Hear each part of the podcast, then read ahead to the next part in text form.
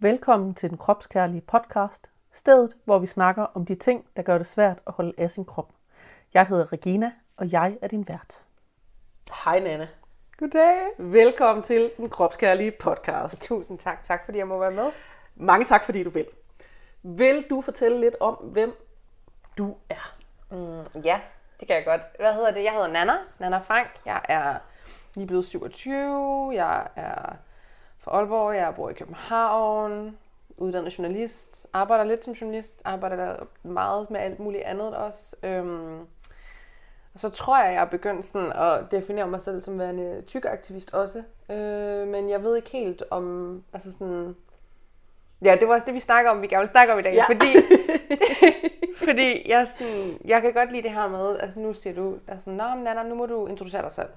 Okay, så kommer vi med fakta. Sådan, jeg er så så gammel, jeg bor her, og jeg hedder det her, og, sådan, og det, det, det kan du ikke rigtig argumentere for eller imod. Nej. Men lige så snart det så bliver sådan noget, øhm, så er jeg tykaktivist det er, jeg synes, det er svært at, sådan at claime det ord. Øh, det er der virkelig mange, der har svært ved at claime det ord, ja. har jeg oplevet efterhånden. Jeg er jo sådan, jeg kaster det grams.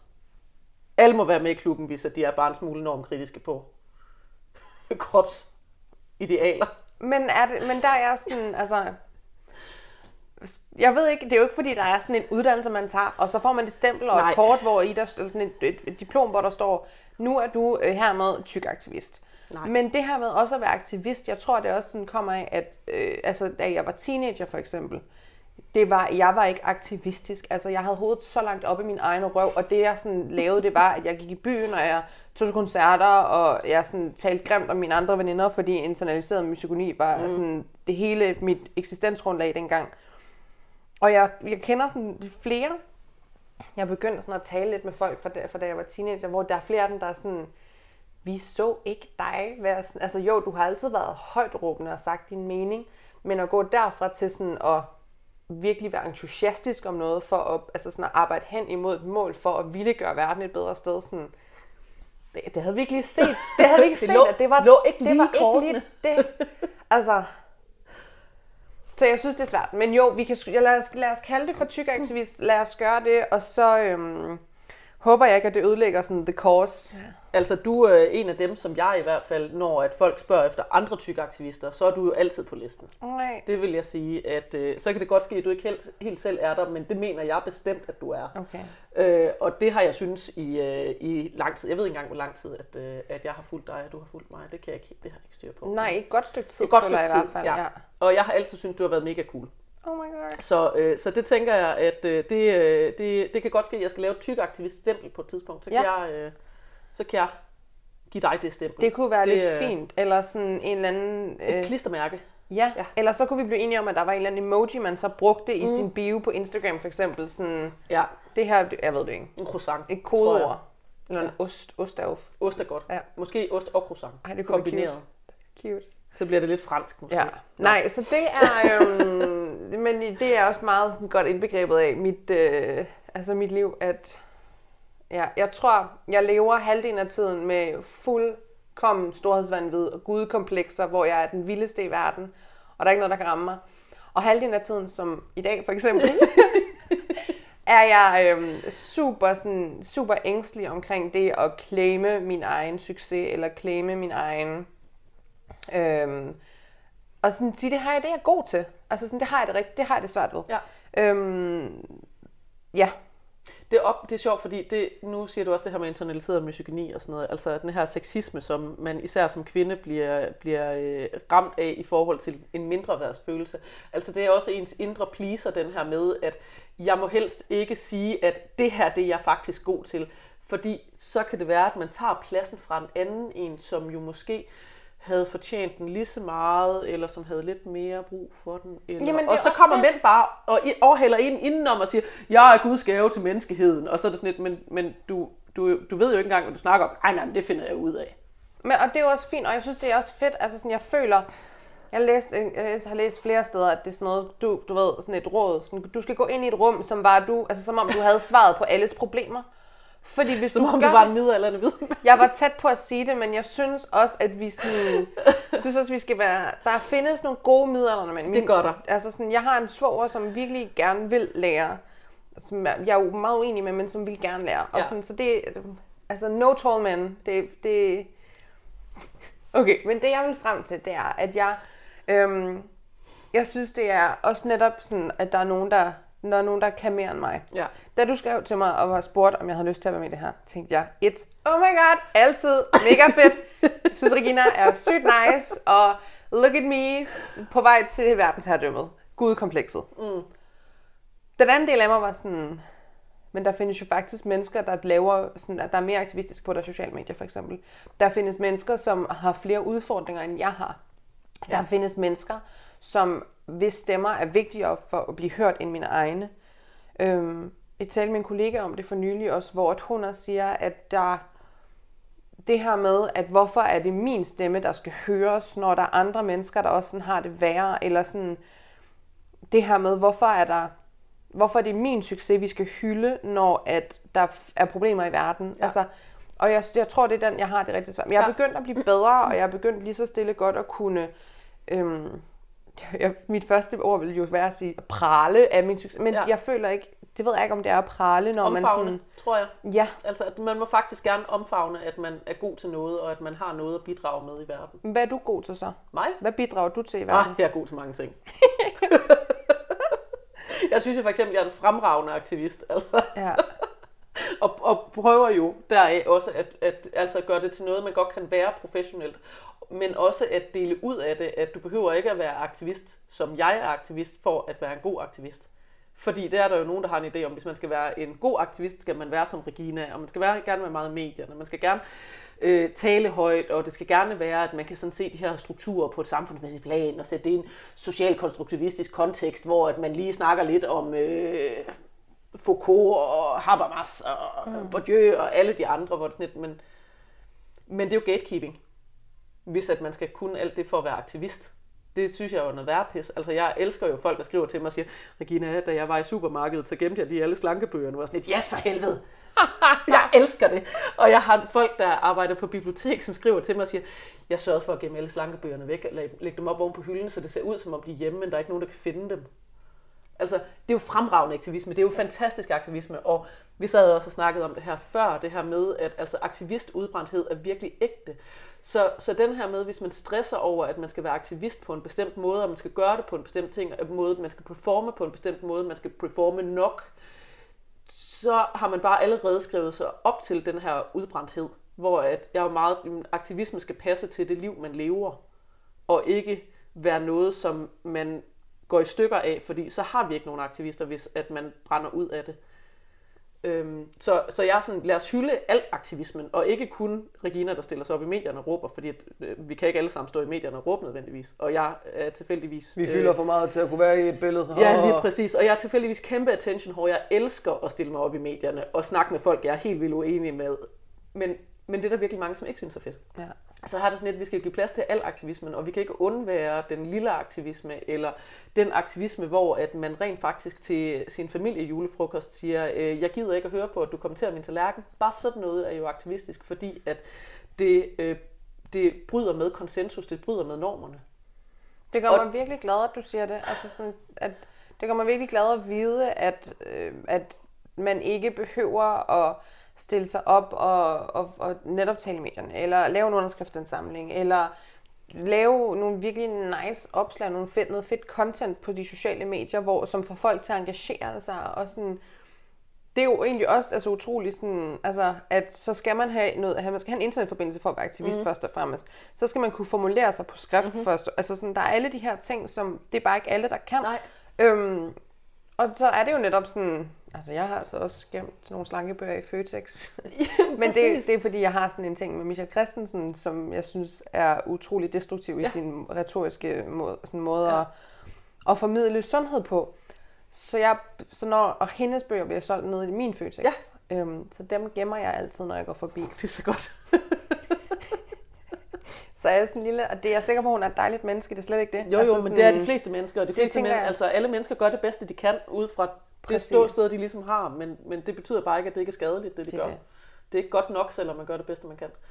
Øhm, men, men jeg synes virkelig, at det her med, at hvis man har en idé om, at aktivisme skal performes på en bestemt måde, altså det er gatekeeping, det er en måde at holde folk med, øh, med færre ressourcer, end jeg for eksempel har, i forhold til øh, energi og øh, ekstroverthed og alle de her ting, at, at vi holder folk væk fra at, at have en stemme i debatten. Det er også en del af det med podcasten her, at folk, der ikke nødvendigvis har lyst til at være aktivister, kan stadigvæk få lov til at være aktivistiske ved at fortælle deres historie. Bare det at fortælle om sin historie og sin oplevelse i verden, kan være med til, at andre forstår sig selv i en anden kontekst, og ikke i den konsensus, vi ligesom har.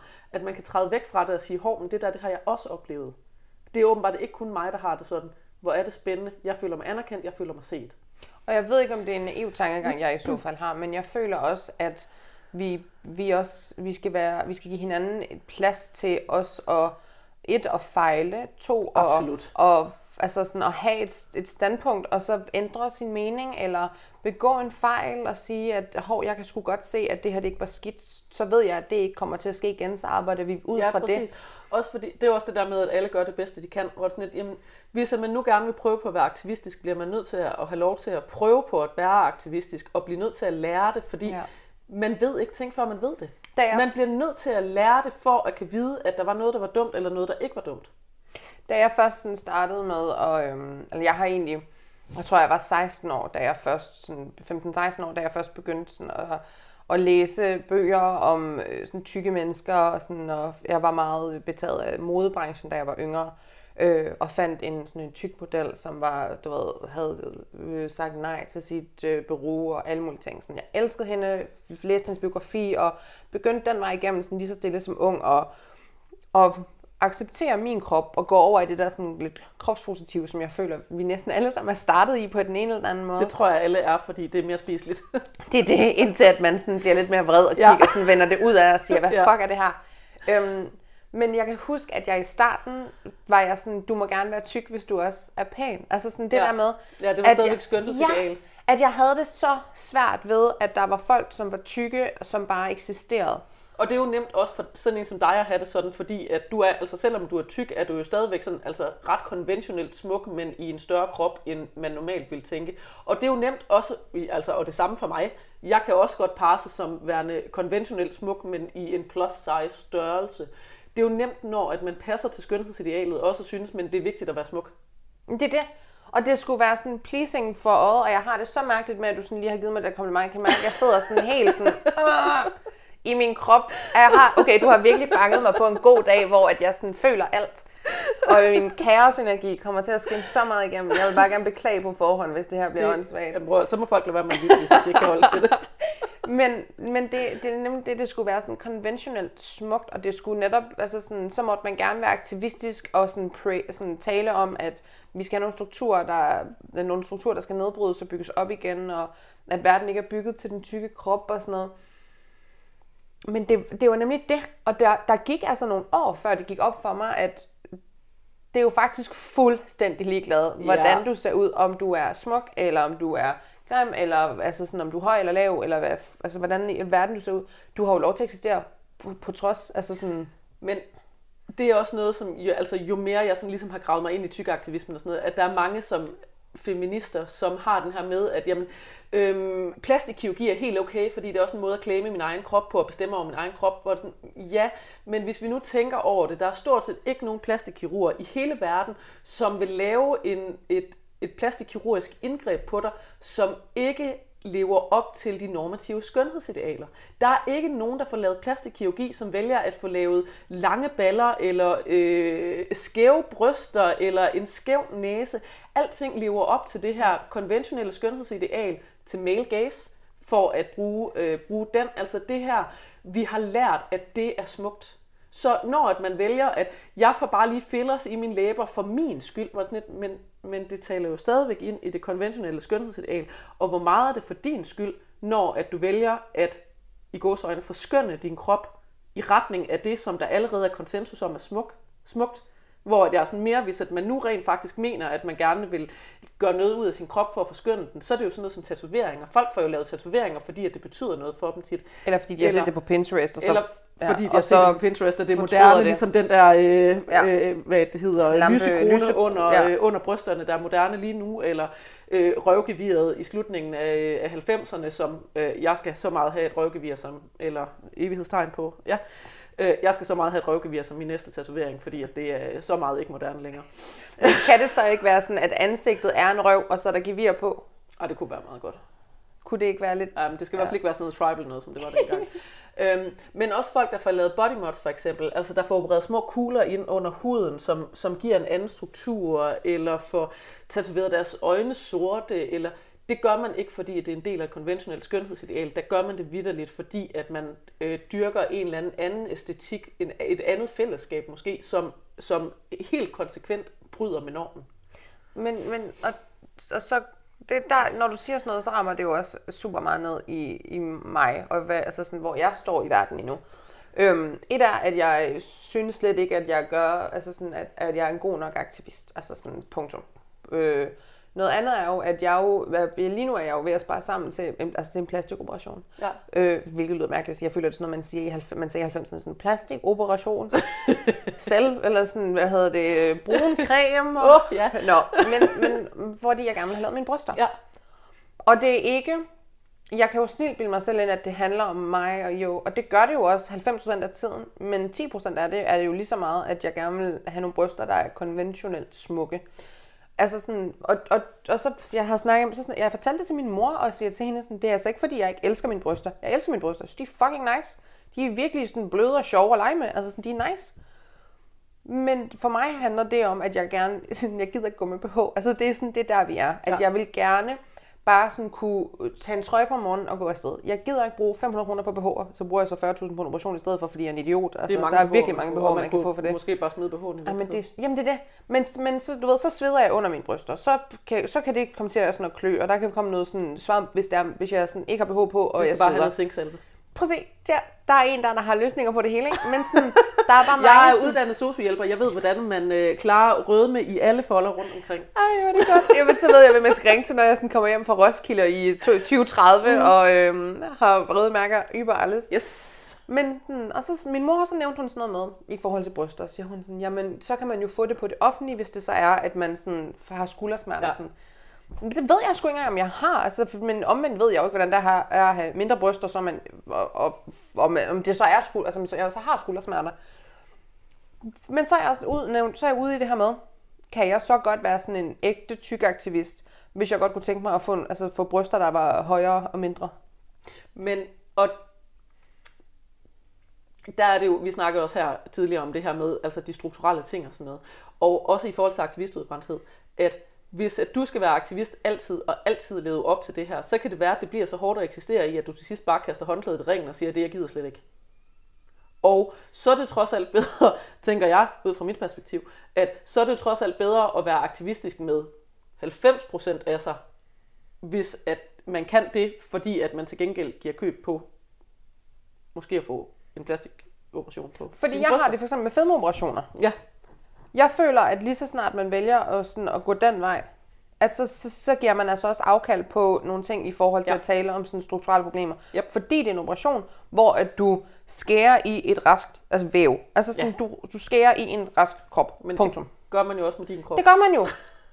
Det er så fucking dommer. Jeg er så dumordisk. Altså sådan, Men, men det er jo også interessant netop det her med, hvordan at, altså, selvom man er aktivist, og selvom at man har forstået mange af de her ting og sådan noget, så lever vi jo bare stadigvæk i, i, altså, i den kultur og den verden, som har lært os alle de her ting.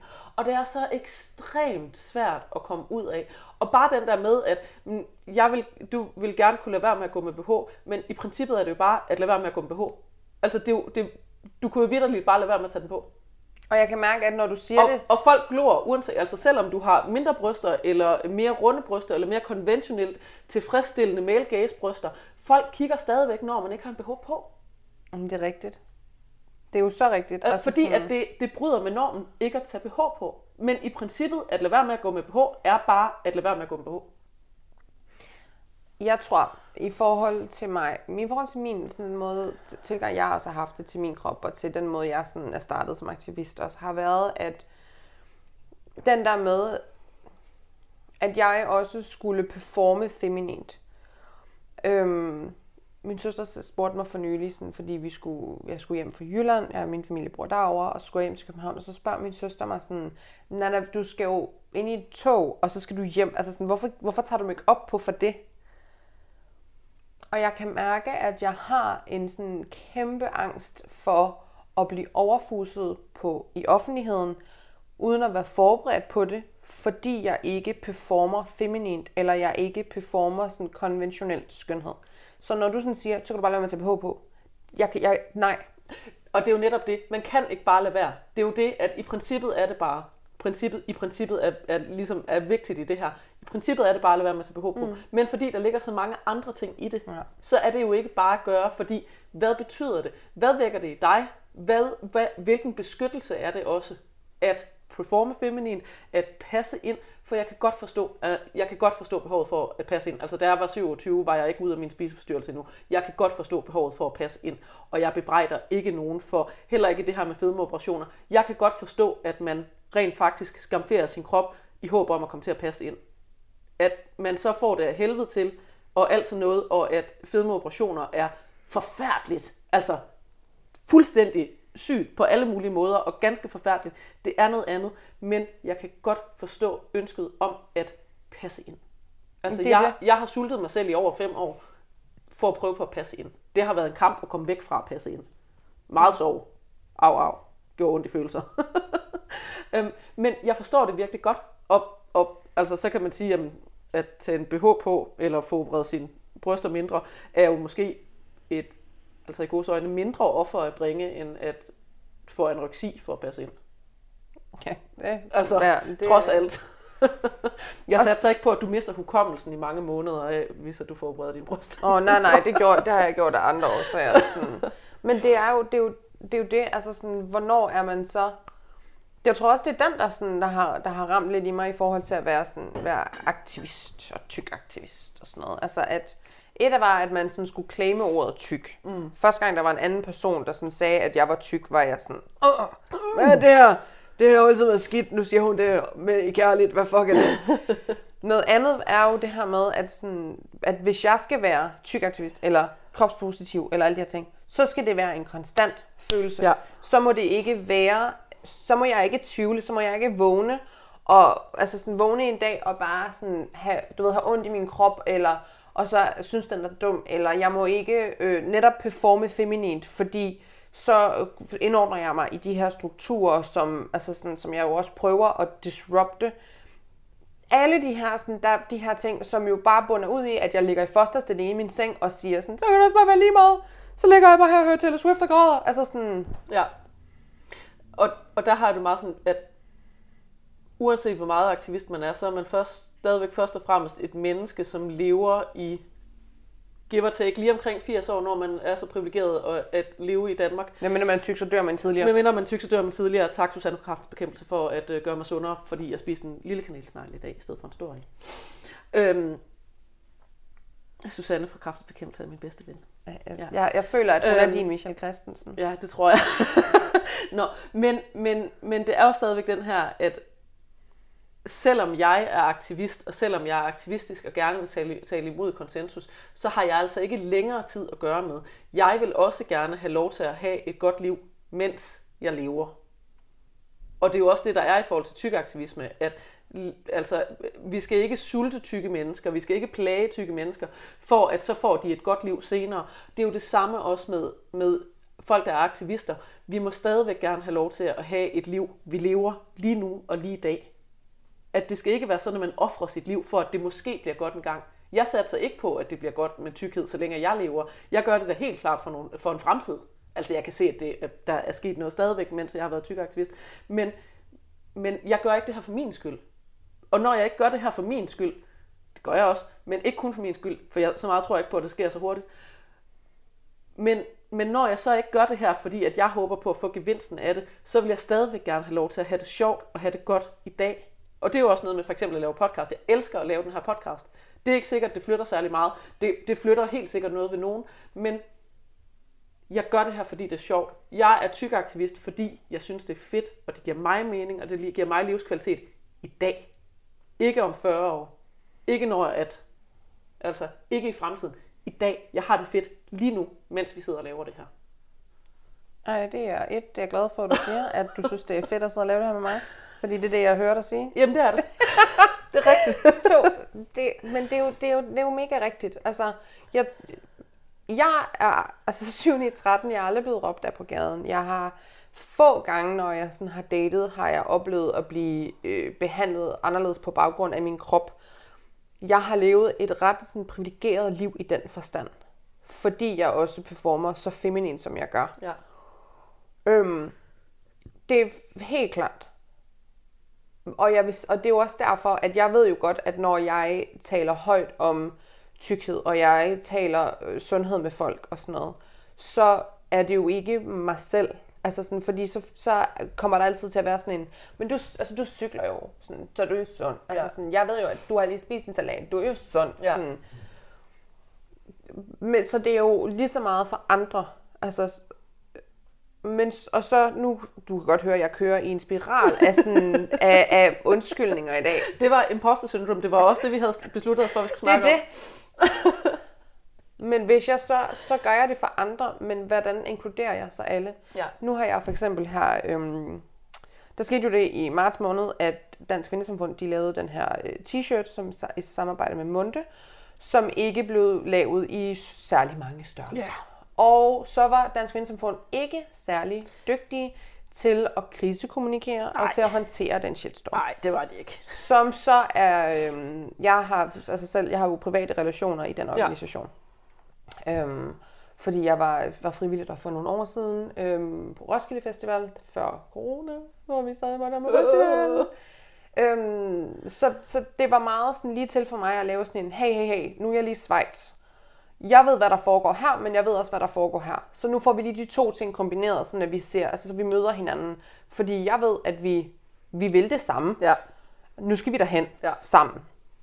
Så jeg har øhm, sammen med skønne, dejlige Morgan, har vi, øhm, har vi haft sat øh, sådan en, en samtalesalon op, og vi har øh, haft de her sådan noget takeovers på deres sociale medier for at inkludere tykke mennesker i det danske kvindesamfund. Og så er der begyndt at, sådan at rumstere i krone, at så er det arbejde ikke sådan godt nok, Ja. fordi der, det ikke inkluderer, øhm, fordi Fordi det ikke inkluderer alle. det inkluderer ikke alle.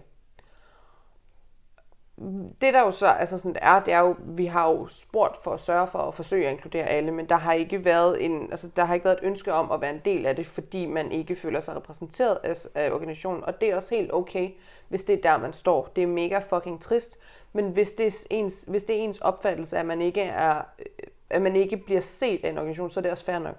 Ja. Men jeg har haft det. Jeg har også virkelig haft det svært med det der med at sige, altså, jeg vil gerne anerkende, at det ikke er godt nok. Altså, sådan, det ved jeg godt, det ikke er.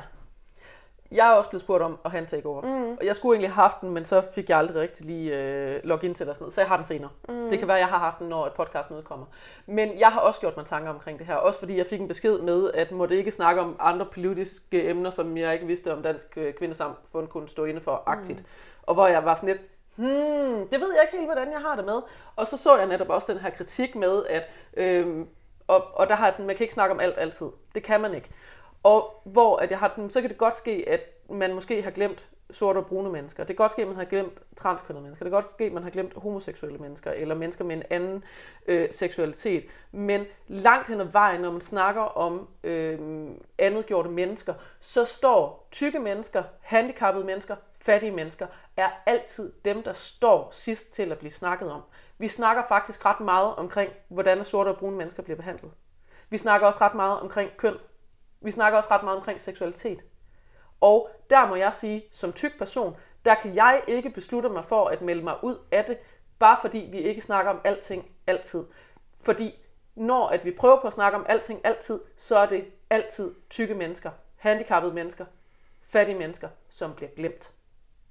Så jeg synes faktisk, at selvom vi ikke kan snakke om alting altid, så er det faktisk ret vigtigt, at man tager imod denne her og siger, det kan godt ske, jeg jeg ikke er enig med dansk kvindesamfund i alt. Det kan godt ske, jeg synes, at deres fokus nogle gange er forkert. Det kan godt ske. Men jeg får rent faktisk en mulighed som tyk aktivist for at tale til nogen og tale om noget, som vi stort set altid ignorerer og glemmer.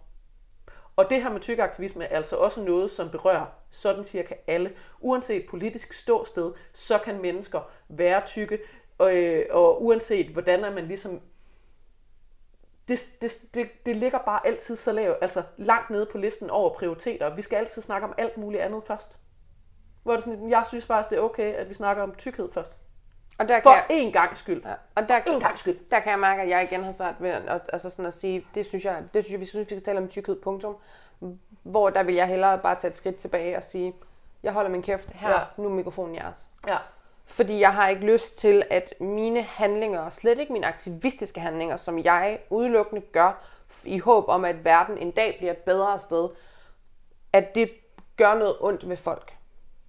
Altså sådan, Men det, det oplever jeg heller ikke nødvendigvis, at det gør. At jeg ikke snakker om alting altid, betyder ikke, at jeg ikke støtter det, som alle de andre laver. Men vi kan ikke lave alting altid alle steder. Fordi så, så kommer vi til bare at stå og, og være sådan, øh, råbe efter hinanden, i stedet for at vi øh, stiller os med ryggen mod hinanden og taler i hver vores. Altså, vi kan godt, vi kan godt stille os og bakke hinanden op, uden at vi altid skal snakke om alle andre. Jeg har da sådan et, altså, jeg er non-binær, jeg er panseksuel. Det er altså ikke den kamp, jeg kæmper. Det er jeg bare. Det er sådan, det er. Men jeg får stadigvæk som non-binær og panseksuel lov til at udtale mig om min oplevelse af at være, altså om at være tyk i verden gennem det her talerør. Så kan det godt ske, at jeg ikke snakker omkring mit køn og min seksualitet, men det er ikke det, der er vigtigt lige nu. Det er ikke det, der er min primære kamp. Min primære kamp er, at jeg vil have lov til at være tyk i verden, uden at blive behandlet dårligt. Og det må vi altså også godt have lov til at snakke om. Der er ikke nogen, der siger, at hver eneste gang vi snakker om køn, så skal vi snakke om krop også. Der er ikke nogen, der siger, at hver gang vi snakker om seksualitet, så skal vi snakke om krop. Der er ikke nogen, der siger, at hver gang vi snakker om hudfarve, så skal vi snakke om krop. Hvorfor er det, at vi ikke må snakke om kropsstørrelse, uden at skal snakke om alt det andet? Der er masser, som snakker om alle mulige andre ting, som aldrig snakker om tykkhed, eller handicaps, eller fattigdom for eksempel. Så hvorfor må vi ikke snakke om dem, uden at snakke om alle de andre? Jeg skulle lige til at sige, kan vi optage det her, så jeg sådan kan spille det en gang imellem? Men vi er faktisk ved at optage det, så det vi er, er virkelig faktisk ved at smart. optage det, så du kan bare finde det frem senere. Men du har ret. Altså sådan, jeg tror, at, at jeg er bange for at, at så sådan at ekskludere nogen i den, også i min, altså i min sprog. Nu vi, vi spiste morgenmad her før, hvor, at, hvor vi jo også sådan kom til at snakke i forhold til, at øhm, øh, hvor du, du, ender, du sidder for tæt på mig, sådan at dine fødder er for tæt på mig. Og jeg har sådan noget med fødder med, at jeg er sådan... Jeg, vil, jeg tror, jeg er, sådan er lidt bange for fødder. Ja. Eller du ved, sådan lidt ligesom nogen har det med æderkopper, sådan Ja. har jeg det med fødder. Så, så hvor jeg jo sådan siger dig, du ved, vil du, vil du lige vil du rykke, vil du lige sådan rykke dig, sådan, Ja. du er lidt for tæt på med dine fødder. Og det er jo ikke fordi, at jeg synes, at alle folk, der, der sådan godt kan lide fødder, er klamme. Det handler jo bare om, at jeg synes, at folks fødder er klamme. Ja. Jeg kunne også godt se på dig, at det var lidt svært for dig at sige. Ja. Og hvor jeg var bare sådan lidt, nå, jamen, hvis du ikke kan lide mine fødder, så flytter jeg dem bare lige. Fordi jeg vil ikke have, at det så lige pludselig bliver til sådan en... Hun hader folk, der har sådan et har, Der har fødder. fødder. Eller sådan folk, som synes, at fødder er mega lækkert. Ja. Altså, og det er jo det, jeg, det er sådan en... Det, historien er jo også den, at jeg øhm, for, hvad er det, 6-5 år siden, fik øh, en borderline-diagnose. Mm. Og så kom jeg igennem et langt behandlingsforløb, og for godt og vel tre år siden var jeg færdig og blev medicinfri, og diagnosen blev pillet af mig igen. Men jeg har jo levet øh, i mange, mange, mange år, fordi første gang jeg sådan døde med psykiske problemer, var jeg sådan noget 12-13 år. Har jeg jo i mange, mange, mange år levet i den her tilværelse, som, er, som så endte ud i en, altså sådan en psykiatrisk diagnose. Ja. Og det for mig, som det borderline var for mig, det var meget den her søgen på en identitet. Hvor at, det kunne jo være sådan noget som, at, øhm, at du sagde sådan, hey Nana, min yndlingsfarve er lyserød. Så sagde jeg, det er også min. Og så gik jeg hen til min veninde, en anden veninde bagefter, der sagde, min yndlingsfarve er rød. Så sagde jeg, det er også min. Og når I to så talte sammen, så var det jo sådan noget, men hun har jo sagt det her til Ja. dig, men hun har jo sagt det her til dig. Ja. Hvor at det har jo været et, et forsøg på sådan at få folk til et, og sådan at kunne lide mig, og Mhm. to til sådan at synes, at, altså sådan at, du ved det der med at være god nok. Og den, den kan jeg mærke, at selvom jeg har været øh, altså diagnosefri i tre år, og jeg har er medicinfri dag, og jeg har et fantastisk liv, og jeg er sådan, altså, at der er ingenting, altså jeg har, jeg har ikke haft det så mentalt godt i, i sådan nogensinde, så ligger den stadig i mig. Ej, hvor er det sjovt. Den ligger så dybt i mig, den her med, at jeg vil ikke sådan gøre folk sure, eller jeg vil ikke sådan, jeg vil, du ved, jeg vil gerne have, at så mange som muligt synes, jeg er et nice menneske. Og jeg ved ikke, om det er der, det der imposter-syndrom også kommer fra. At Men jeg, sådan, jeg sidder jo og tænker også det her igen med kvinder og pleaser. Kvinder er opdraget til at være pleaser. Og øhm, især kvinder er opdraget til at være pleaser. Men, men den her med, at, at gerne vil, vil have, at alle sammen kunne lide en så godt, at til sidst så bliver man bange for at sige noget, og så lader man bare være med at sige noget. Fordi så hader de i hvert fald ikke en. Det kan godt ske, at de ikke ved, at man eksisterer. Fordi at man ikke siger noget nogensinde. Men der er i hvert fald ikke nogen, der er sure på en. Hvis folk ikke ved, at man eksisterer, så kan de jo ikke være sure på en. Det er jo sådan, altså, det er jo en dejlig mestringsstrategi. Det er jo i bund og grund at øh, spille død på et højere plan.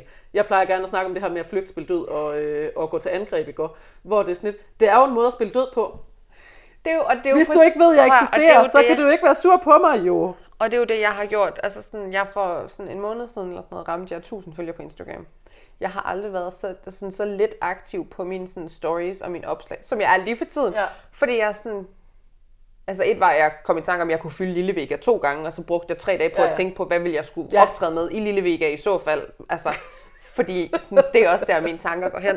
Så var jeg sådan, det er tusind mennesker. Det er fucking mange mennesker. Hvad nu, hvis jeg lægger noget op, der gør dem sure? Så har jeg tusind mennesker, der hader mig. Ja.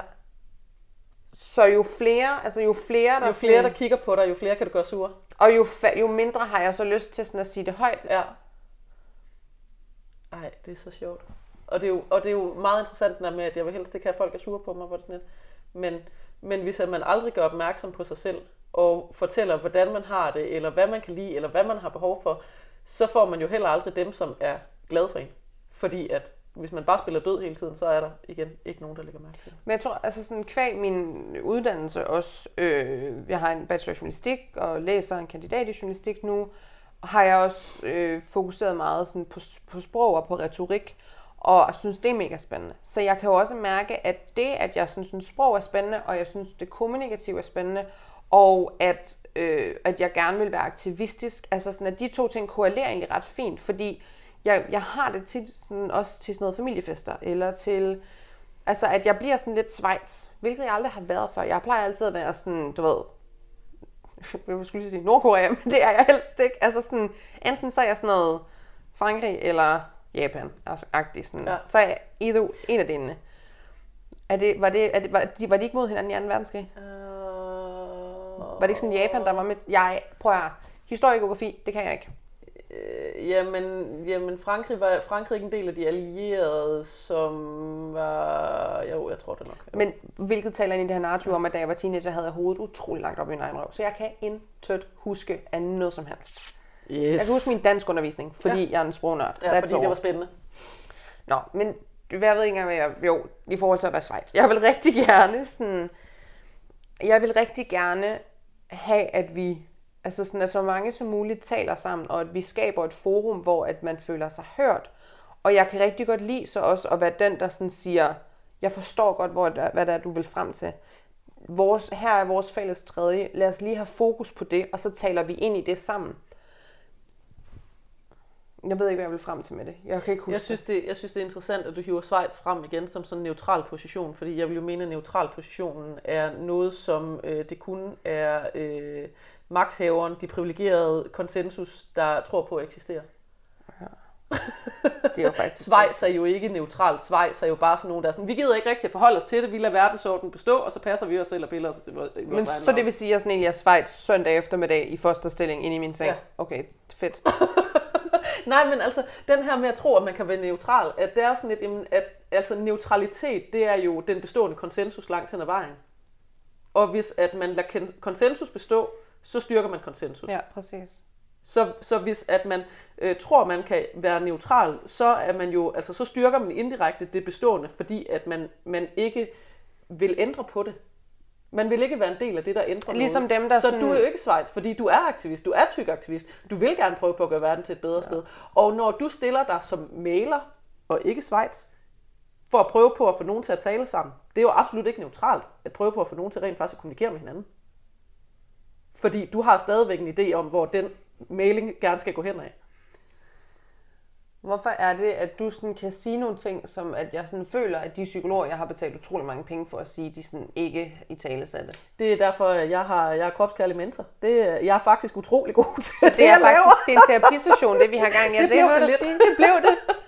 Fordi jeg kom til dig og var sådan, det var fordi, jeg er bange for at gøre noget forkert, og jeg tror ikke, jeg kan noget, og det hele er hårdt i dag.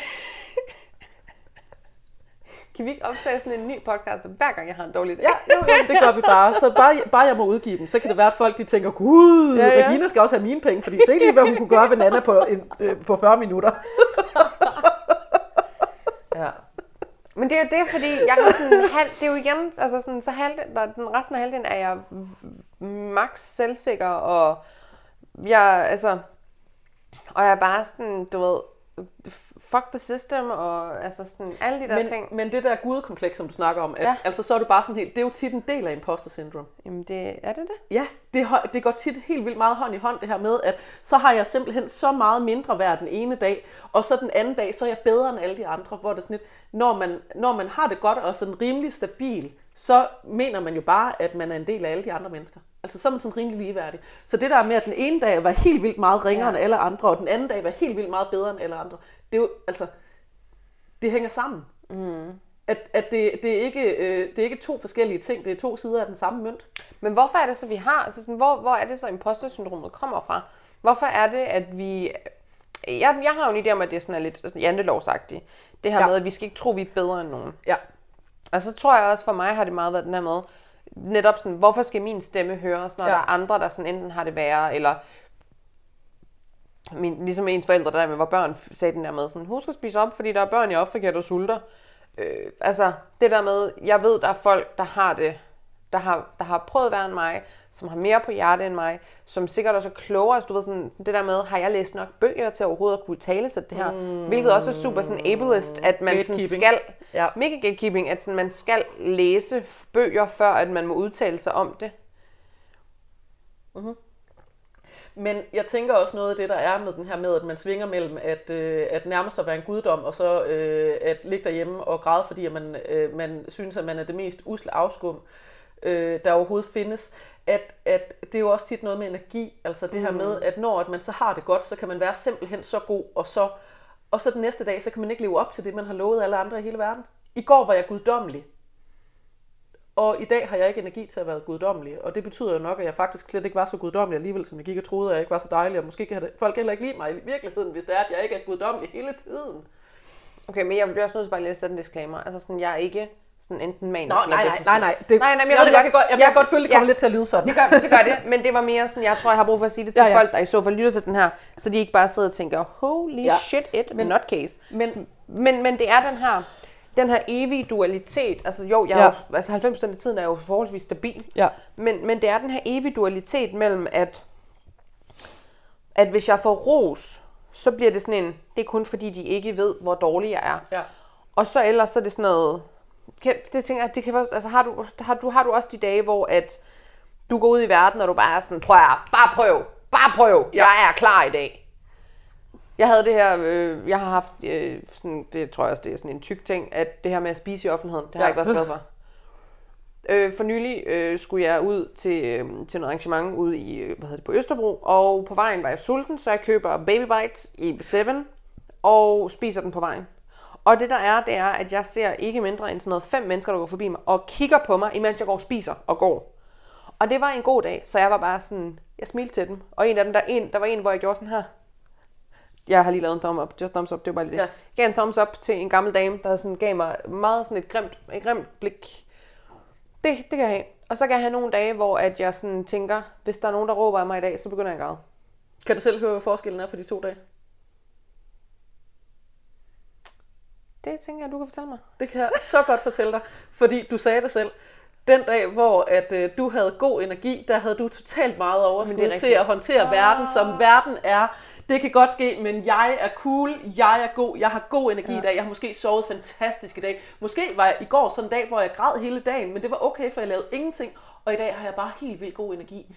Men de dage, hvor vi har helt vildt god energi, der glemmer vi nogle gange, at det er en særlig dag, det og vi har helt vildt god energi. Og øh, så bruger vi mere energi, end vi har.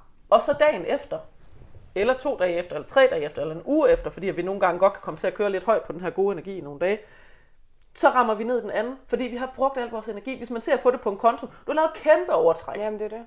Den dag, hvor du tænker, der står 500 kroner, jeg går ud og fyrer dem alle sammen af, og så kommer du til at bruge 2.000 kroner i stedet for, så har du lige pludselig 1.500 øh, minusenergikroner på din konto i stedet for. Det skal betales tilbage. Men og det er jo det, det skal. Altså Ja, sådan, og det, og, og, det, og det, der kan man jo så, øh, på et tidspunkt, når man begynder at lægge mærke til det her mønster i sit liv, kan man begynde at sige, jeg ved godt, jeg har lavet overtræk. Jeg tager lige tre dage, hvor at, øh, jeg hører Taylor Swift, Swift og græder, fordi det er det, du gør. Jeg spiller Nintendo med en kat på maven. Det er det, jeg gør. Men jeg, jeg sætter simpelthen tid af til, jeg ved godt, at jeg får de her dage, hvor at jeg kommer til at flyve på en sky, så holder jeg fri bagefter. Altså, som i helt fuldstændig fri, som jeg ligger på min sofa og bevæger mig ikke i tre dage. Men det er sjovt, du siger det, ikke? Fordi det gør jeg altså. Det gør jeg helt på automatik. Ja. Altså sådan, jeg ved, at jeg skal have i hvert fald to til tre dage altså om ugen, hvor jeg ikke skal lave noget. Øh, eller skal jeg til på arbejde, men når jeg er så fri fra arbejde, så skal jeg ikke lave noget. Jeg ved, at der, at sådan, for eksempel i går, øh, var der også noget arrangement, jeg gerne til, hvor jeg var sådan, jeg ved, at det skal jeg ikke. Og det samme, sådan, altså jeg ved, at jeg skal slappe af nu, for jeg kan mærke det på mig. Og for, hvis jeg ikke, altså sådan, for netop at, og sådan at neutralisere det her, den her balance, så skal man passe på sig selv. Præcis. Og det er det samme, jeg kan mærke det. Jeg, gør det med, jeg er begyndt at gøre det med sociale medier også. Ja. Og det er ikke fordi, jeg har meget specifikt kurateret mine sociale medier, særligt. Instagram, til kun at være et sted, hvor at jeg bliver oplyst og Ja. for, forhåbentlig får energi.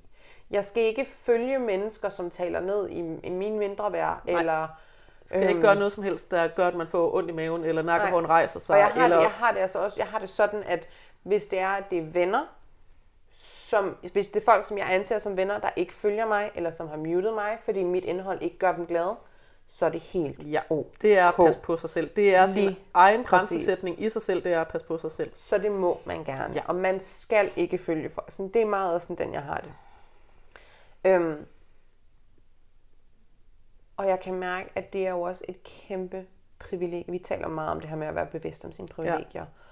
Og jeg kan, jeg kan, nogle gange kan jeg hele tiden skamme mig over at have privilegier. At, sådan, at jeg ikke har, altså ikke sådan, at hvorfor må jeg så tale, når jeg har det privilegier. Men for eksempel det her med at passe på sig selv, når det kommer til aktivisme at det er jo et kæmpe privilegie at kunne det, fordi der er jo Ja. andre, der lever i den her, Ja. i en, en mere minoriseret krop, eller et mere minoriseret liv, Ja.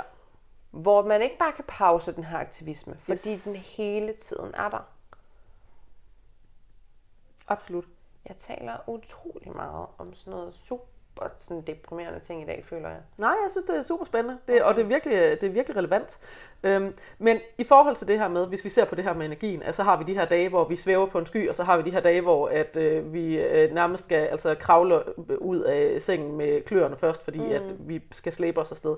Hvor at, der tænker jeg jo, at i virkeligheden, at, at man burde jo, i stedet for at sige, jamen, og det øver jeg mig rigtig meget på. I stedet for at sige, at vi har de her dage på en sky, og vi har de her dage, hvor at vi er bare så langt nede i kælderen, så skal man jo prøve på at udjævne det i stedet for. Færre dage på en sky, færre dage i kælderen.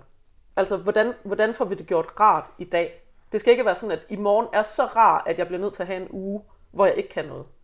Fordi det, det er fandme dyrt, det her med at gå ud og bruge al sin energi den samme dag. Så, så hvordan kan vi få det til at passe i det liv, vi lever? Skal vi stoppe med at gøre en masse ting? De fleste mennesker, de, altså, vi, vi laver noget hele tiden. Vi er overstimuleret. Vi har øh, fuldtidsarbejde, vi knokler, vi skal gå til ting i vores fritid, vi skal gå ud og spise og være i nærheden af andre mennesker, og hvis vi skal ud og spise på en café, så er der også høj musik, som overstimulerer os, og vi skal til den her fest, og vi skal til det her arrangement, og vi skal se den her øh, talk på, øh, på nettet, og øh, hvor der sådan et... jamen, men måske behøver vi ikke det hele. Måske skal vi ikke sige, jamen så skal jeg lave tre ting den samme dag. Måske skal man i stedet for sige, at de tre ting skal bo i løbet af en hel uge.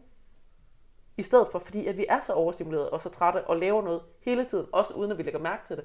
Så i stedet for at, at acceptere, at man må gerne acceptere, at man bruger rigtig, rigtig meget energi på en dag, og så skal man have tre dage i seng bagefter.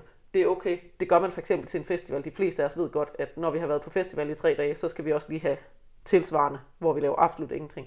og det er okay. Det er noget, man godt kan beregne med. Men de fleste dage i ens liv skal jo helst ikke være enten eller. Mm. Det skal bare gerne være, her har jeg det godt. Ja, Her har jeg energi ikke- til i dag, og i morgen har jeg energi til i morgen. Jeg laver ikke overtræk, jeg skal ikke betale af. Det går op. Det går i nul regnskabet, så at sige. Og måske man da kan gøre sådan, at der bliver en lille smule opsparing, sådan at man ikke skal have tre dage i seng bagefter, men det kan være, at man kun skal have en dag i seng, fordi at man faktisk har en lille smule overskud hver eneste dag. Men det er svært, fordi vi lever i et kapitalistisk samfund, hvor at vi alle sammen skal præstere hele tiden. Vi skal alle sammen gøre mere, vi skal realisere os selv, vi skal gøre, vi skal uddanne os, vi skal blive klogere, fordi hvis vi ikke er klogere, kan vi ikke udtale os. Vi skal gøre, vi skal gøre, vi skal gøre. Og det er jo igen den her gatekeeping. Jeg må ikke have lov til at synes noget, før jeg ved nok til at synes noget. Gud må man så. Man må gerne være aktivist uden at vide det hele. Jamen, og, altså sådan, og, eller det her med, du må ikke have lov til at altså, synge, bare fordi du godt kan lide at synge. Du Ja. skal også være god til det, før du sådan reelt må dyrke det. Ja. Du må ikke bare sige sådan, jeg tegner, jeg synes, det er, det mega hyggeligt at tegne. Ja. Sådan, nej, du skal være god ja, man til skal det. være god til det. Og det er sådan en kompliment, hvis folk så sådan ej, det der, du, du er god til, det kan være, du kan sælge det. Og sådan, og, jamen, Ja. Hvad nu, hvis jeg bare synes, det var hyggeligt? Ja. Hvad nu, hvis jeg ikke var interesseret i selv? Og det er jo igen det kapitalistiske samfund. Det skal have en eller anden økonomisk værdi som for andre, for at, at, at det er noget værd. Men hvad nu, hvis at det var noget værd, at det gjorde en glad og gav en energi? Altså det er jo også mange, der er sådan, ah, men så, så prøvede jeg på at leve af min hobby, og så havde jeg det lige pludselig. Det er det. Lad være med at ødelægge det, du synes er godt i dit liv, ved at begynde at prøve på at tjene penge på det. Altså, hvis man synes, det er rart at strikke, så strik ting for helvede. Ja, men det er rigtigt. Det behøver ikke at have nogen værdi, det behøver ikke at være nogen, der gider købe det, det behøver ikke at være noget, der kan give til nogen. Man kan faktisk godt bare strikke noget, der er helt usandsynligt grimt, og så er det okay. Det behøver ikke at have et formål andet, end at man bliver glad af det. Og det er jo på den der, hvis man ser, vil vi gerne have tingene til at gå i nul. Måske tager det mere energi, hvis man skal strikke noget, som skal have en værdi, i stedet for at man bare strikker noget, fordi det er rart at strikke, så kan det være, at det giver energi, i stedet for at det tager energi. Hold kæft, du er så klog. Jeg er så pisseklog.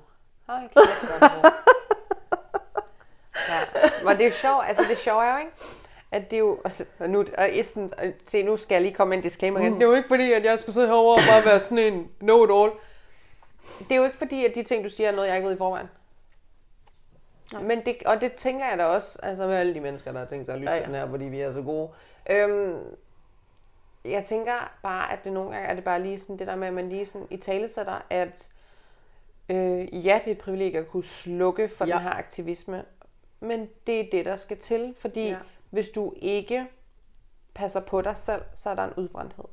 Og hvis du er brændt ud, så kan vi ikke, altså sådan, så, du ved, så kan du ikke være med i kampen. Og du kan ikke inkludere andre, mm-hmm. hvis at du ikke engang selv kan være med. Så det. kan, du ikke, så kan du ikke kæmpe en kamp, hvor andre får lov til at være med også. Også fordi, der har jeg det også meget det her med privilegierne, som du også siger. Enten så kan jeg jo tænke, at jeg har privilegier, og det burde ikke være mig, der udtaler mig. Eller også så kan jeg bruge mine privilegier til at give stemme til andre.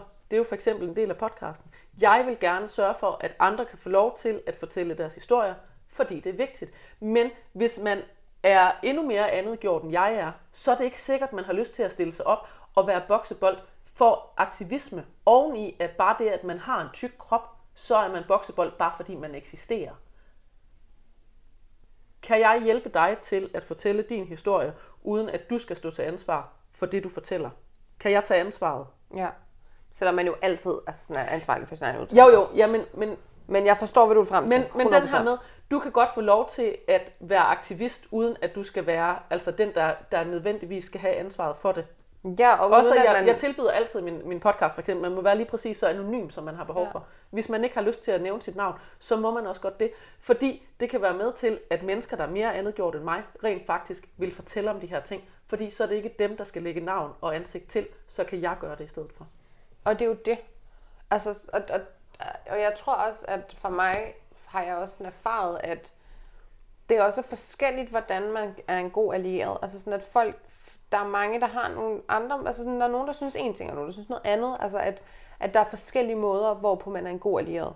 Så jeg kommer jo, altså sådan, og det gør du jo heller ikke, kommer aldrig til at kunne tale for alle. Du kommer aldrig til at kunne tale for folk, der er vokset op i en super, religi- altså sådan en super religiøs baggrund. Jeg kommer heller ikke til at kunne tale om, hvordan det er at, øh, at øh, leve med en krop, der er større end min, fordi mm. det har jeg ikke erfaring Nej, lige med. præcis. Men jeg kan godt inkludere dem i det, jeg taler om alligevel, og, og sige, at der er altså folk, der har endnu færre privilegier, end jeg har. Jeg er stadigvæk utrolig privilegeret, selvom at der er nogle steder, hvor jeg ikke er helt så privilegeret som. 100 procent. Jeg kan fint, be- altså sådan, jeg forholdsvis fint begår mig i verden, altså.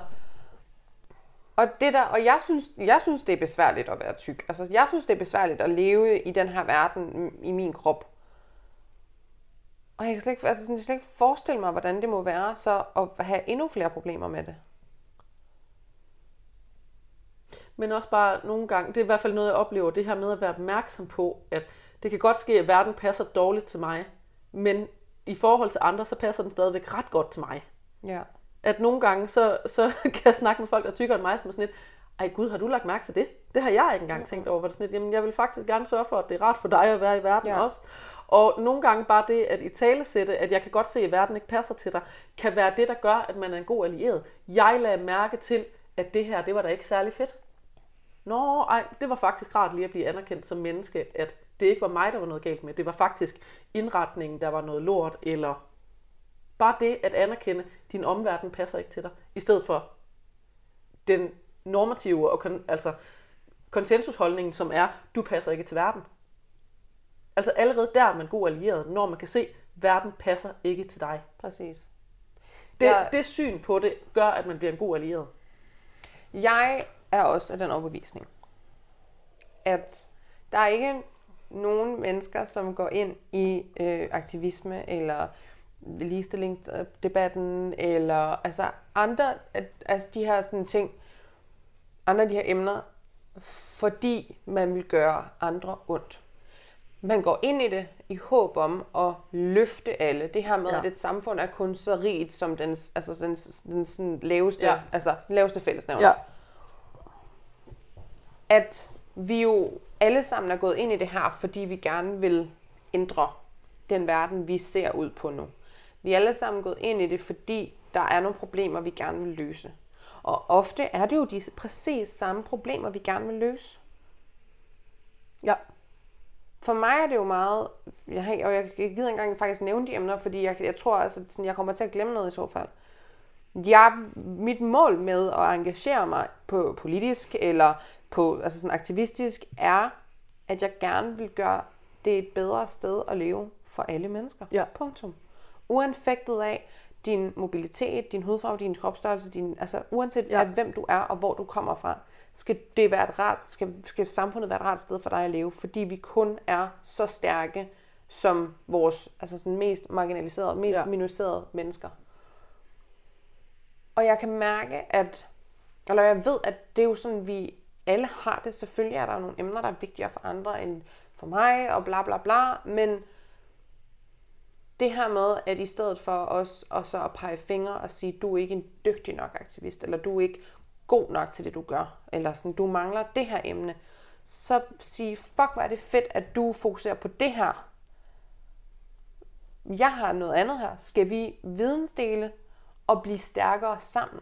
Også fordi der er rigtig mange, hvis man først begynder sådan at grave sig ret langt ned i det her, så begynder man at se, jamen, sådan som racisme fungerer, er ikke meget anderledes end sådan som tykfobi fungerer, som ikke er meget anderledes for sådan som transfobi fungerer, eller øh, at være kropskapabilistisk, eller at være øh, klassicistisk, eller alle de her ting. Strukturerne er virkelig, virkelig meget ens, uanset hvad for en andet gjort gruppe vi snakker om. Mm. Det er også derfor, jeg synes, det er mere interessant at snakke omkring privilegier, for eksempel. Man kan godt være utrolig privilegeret, selvom man har en andethed. Så hvis man snakker omkring, jamen, hvad har du så, der er privilegeret?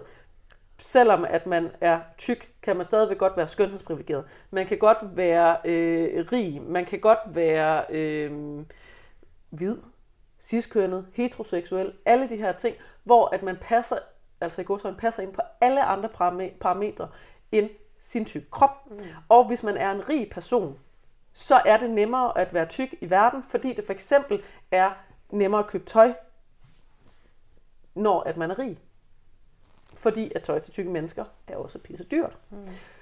Så sådan nogle ting, hvor det er sådan lidt, jamen, så kan det godt ske, at der er noget, hvor at det er hårdt, men hvis det mest andet er nemt, så er du måske, så skal man måske ikke nødvendigvis kun kæmpe for sig selv, så skal man måske lige tænke over, at der er nogen, der har det, er dårligere stillet end sig selv.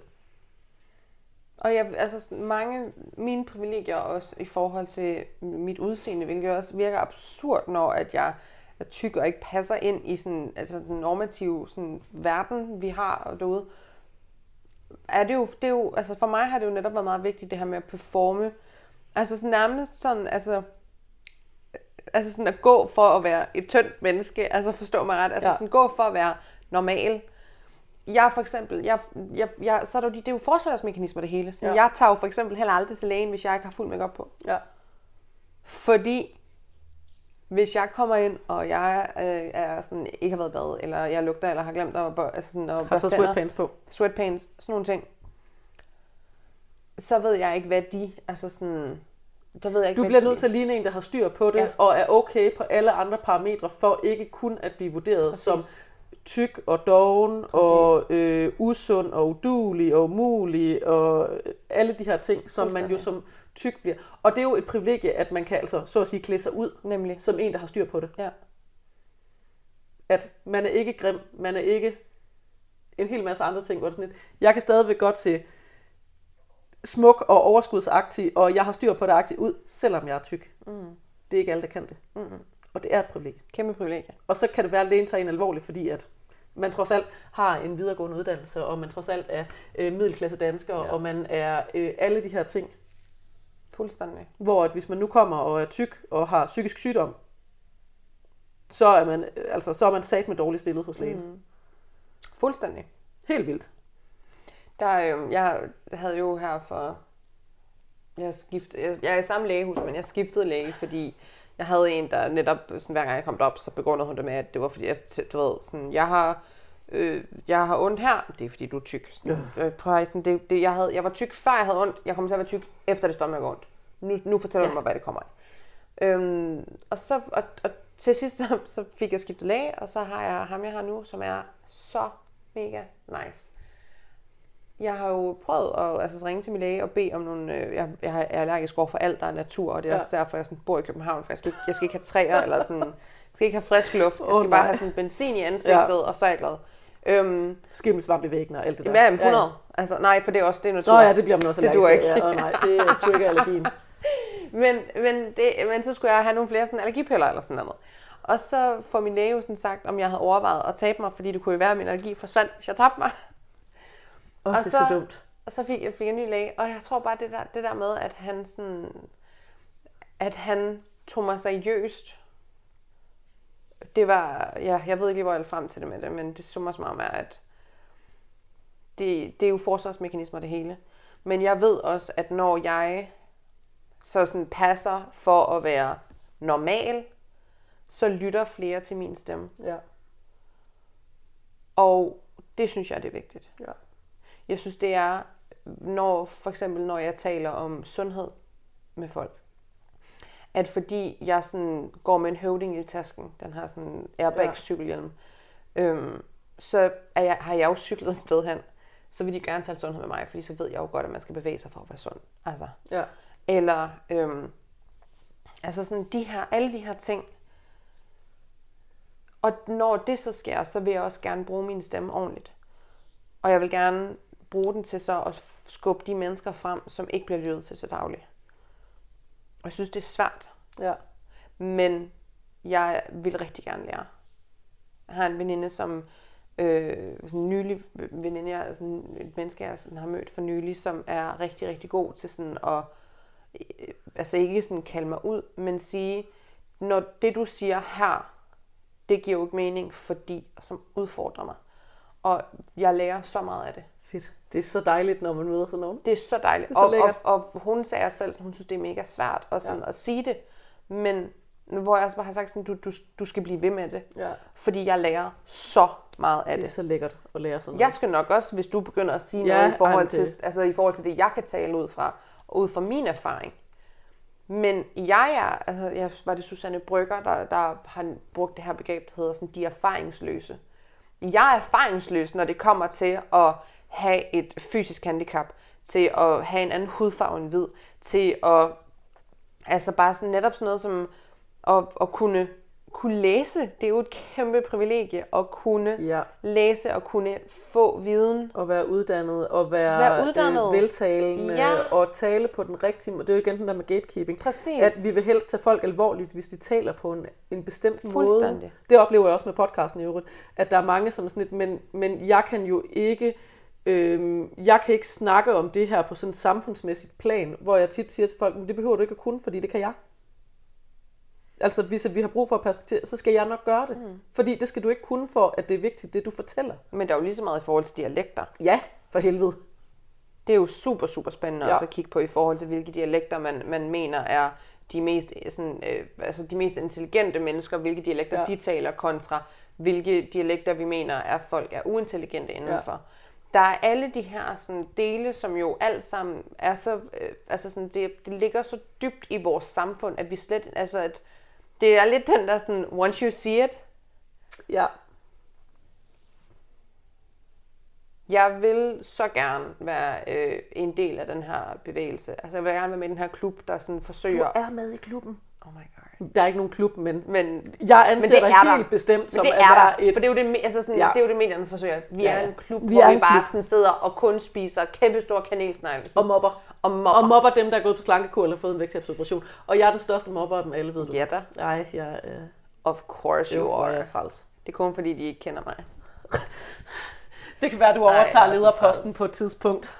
Mean Girls on Wednesdays we wear pink, men også Saturdays. Apropos mit tøj, jeg er Apropos. lyserød fra top til to Ej, lige det nu. er så cute. Jeg elsker det. Men, men jeg vil så gerne være en del af det her. Og derfor så... Det gør mig vred, når vi internt i...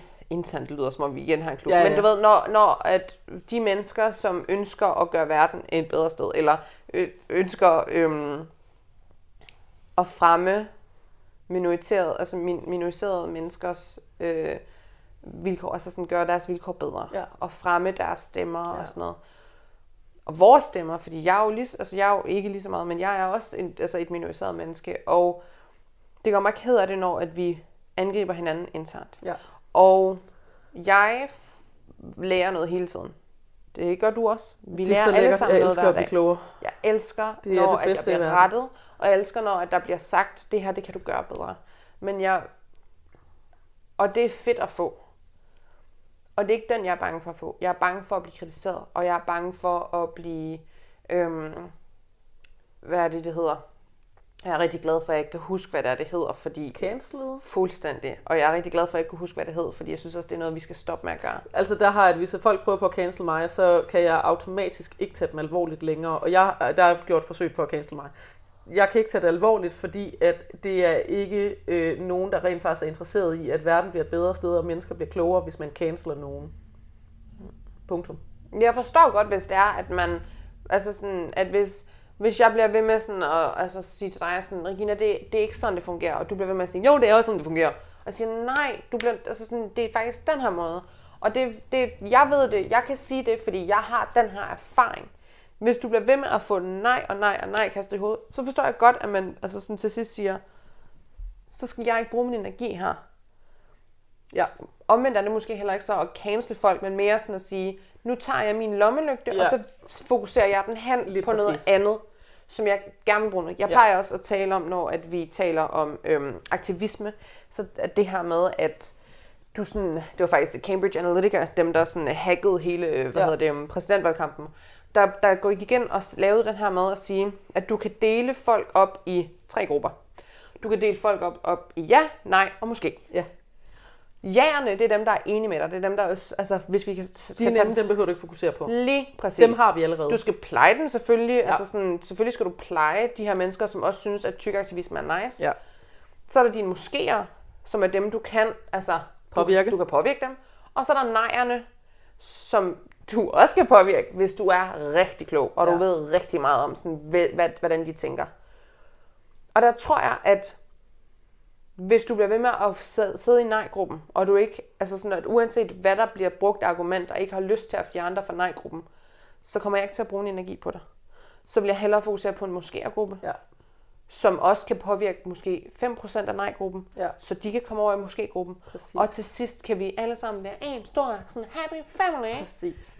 Der har jeg det meget forhold til tykkeaktivisme. Der er mange øh, tykkeaktivister, som er sådan lidt, min aktivisme er kun til tykke mennesker. Ja. Hvor jeg er sådan lidt, nej, det vil jeg faktisk ikke være med til. Jeg vil faktisk gerne have, at min aktivisme også inkluderer tynde mennesker, og hvordan de oplever at være i verden. For jeg tror på, at hvis jeg kan få tynde mennesker til at gå ud og være bedre allierede for tykke mennesker, kan begynde at forstå de her strukturer, kan begynde at forstå den her undertrykkelse, så går de ud og gør mit arbejde for mig Fuldstændig og korrekt. bruger deres privilegier til at påvirke andre, som ikke vil lytte til mig, men som måske godt vil lytte til de tynde mennesker. Så jeg er sådan lidt, jeg kan flytte mest på et samfundsmæssigt plan ved at påvirke denne her gruppe Ja. af tynde mennesker, som faktisk gerne vil lytte.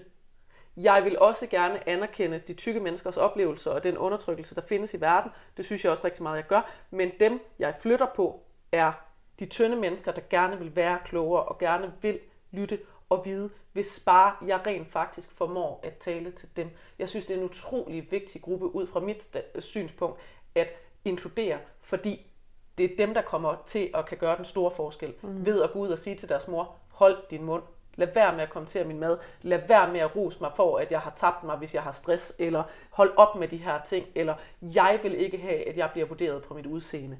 Alle sådan nogle ting. Jeg vil så gerne have, at de føler sig inkluderet i det her, og de forstår, hvad det også gør ved dem. Fordi tykfobi er jo ikke kun noget, der går ud over tykke mennesker. Det går også ud over tynde mennesker. Så hvis vi kan inkludere tynde mennesker i at forstå, hvad det gør ved dem, og deres selvforståelse, og deres kropshad, så begynder vi kraftet, at man kan rykke på noget. Mm. Min tykke aktivisme er ikke kun for tykke mennesker. Min tykke aktivisme er en modstand mod den tykfobi, som vi alle sammen bliver ramt af, uanset om man er tyk eller tynd. Det var det.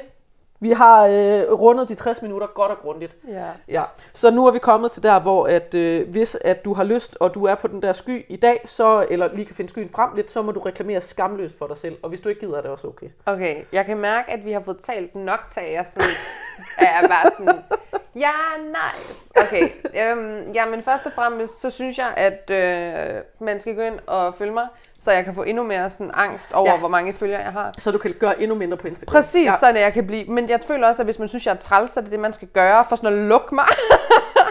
Nå ja, men altså, jeg har, jeg har det jo sådan med min aktivisme, at hvis, at, øh, hvis at der er rigtig mange folk, der bliver sure på mig og skrider, så er det fordi, jeg har gjort det rigtig godt. Ja. Altså, jeg måler jo nogle gange min succes på, hvor mange mennesker, der bliver sure og smækker med døren, fordi jeg har lavet det. Altså, det er der, hvor jeg laver bedst aktivisme.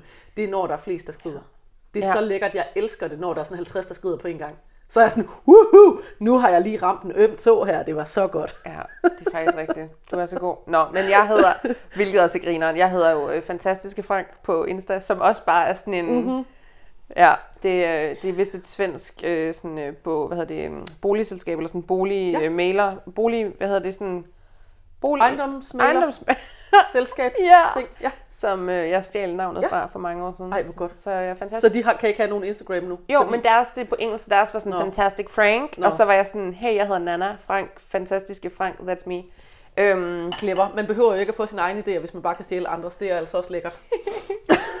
det var jo inspiration. Ja, ja, ja. Øh, så man kan give mig et følg, og, øhm, og så skriv til mig, hvis man også er max imposter, så kan vi lave sådan en lille ægte impostergruppe. Ja. Så laver I en rigtig klub der. Så laver der vi en og der kan klub. du være lederen så. Så er jeg leder. Ja. Imposterlederen. Ja. Max. Det Så, lyder som en umulig post at have. også fordi, at det vil være sådan, hvad synes du i dag, chef? Jeg ved det ikke, jeg ved ikke en ting. Jeg har brug for en voksen, der bestemmer noget i dag. Så det synes jeg. Ja. Så vil jeg faktisk også gerne øh, lige give et lille shout-out øh, til noget arbejde, som jeg er ret stolt af. Fordi vi har... Øh, jeg skriver for øh, GAFA, musikmagasinet. Mm. Øh, blev journalist, fordi jeg gerne vil skrive musik, for jeg elsker musik. Øh, og vi har lige i, her i den her måned, nu er det selvfølgelig, ved jeg ikke, hvornår den her udkommer, men august nummeret 2021 af GAFA, øh, er The Queer Issue, som jo også er et Uh. ordspil i forhold til, at det både er et issue som et udgave, men det også er et issue som et problem. Ja. Noget man, øh, hvor vi har øh, fem super nice sådan queer artister på forsiden, og øh, så har jeg fået lov til at facilitere sådan et samtaleinterview, som jeg også bare synes virkelig er blevet godt, og som handler om det her med at blive, øh, at man gerne vil være en dygtig dygtig til sit fag, men man vil også være et godt forbillede, og den her dualitet, der ligger i det. Så det vil jeg faktisk vil gerne lige give et shout-out. Vi, den er ikke sådan super, øhm, super divers, den forside. Der var igen noget i forhold til, at der var folk, der ikke kunne, fordi der var tidspres og alt sådan noget. Og det bliver faktisk også i tale sat i selve øh, Ja. interviewet. Det her med, hvorfor der ikke for eksempel er nogen, altså hvorfor at alle fem på forsiden er hvide. Ja. Øhm, så det er der også med. Det synes jeg, at man skal gøre. Et er, fordi jeg synes, at det var, jeg lærte super meget, og noget andet at jeg synes, det er nogle fem mega seje artister. Fedt. Så det synes jeg, man skal. Og så Gaffa generelt, hvis man elsker musik, virkelig støtte op om det. Det er virkelig nice. Øhm, hvad vil jeg gerne plukke ellers? Øhm, øh, hvad er der andet? Så synes jeg, at... Øh, det ved jeg ikke. Hvad synes jeg ellers? Ellers så satser vi på, at alle folk de smutter jo selvfølgelig over til dig på Instagram, og så kan du bare fortælle dem derfra. Jamen, det kan godt være. Bare altså sådan, behandle dine medmennesker fucking ordentligt. Ja. Det synes jeg bare er sådan... Vigtigt. Ja. Fedt. Ej, og så skulle jeg lige til at sige sådan... ja, sådan skulle jeg sige... Og bekæmpe Jeppe Kofod. Ja. Det vil jeg godt være med på. Det bliver øh, det, bliver det, sidste, det sidste, vi siger her. Bekæmp Jeppe Kofod. Det er ud med ham. Mm, Tak, fordi Tak. At, øh, du ville være med, Anna. Tak, fordi Det du var- lyst til at have min sådan kaotiske menneske med. Det var en fornøjelse at have dig med. det var så hyggeligt. Jeg vil gerne beklage på forhånd. Du lyttede til den kropskærlige podcast, stedet hvor vi snakker om de ting, der gør det svært at holde af sin krop. Jeg hedder Regina, og jeg er din vært. Tak fordi du lyttede med. Hvis du vil vide mere, kan du gå ind på t-regs.dk.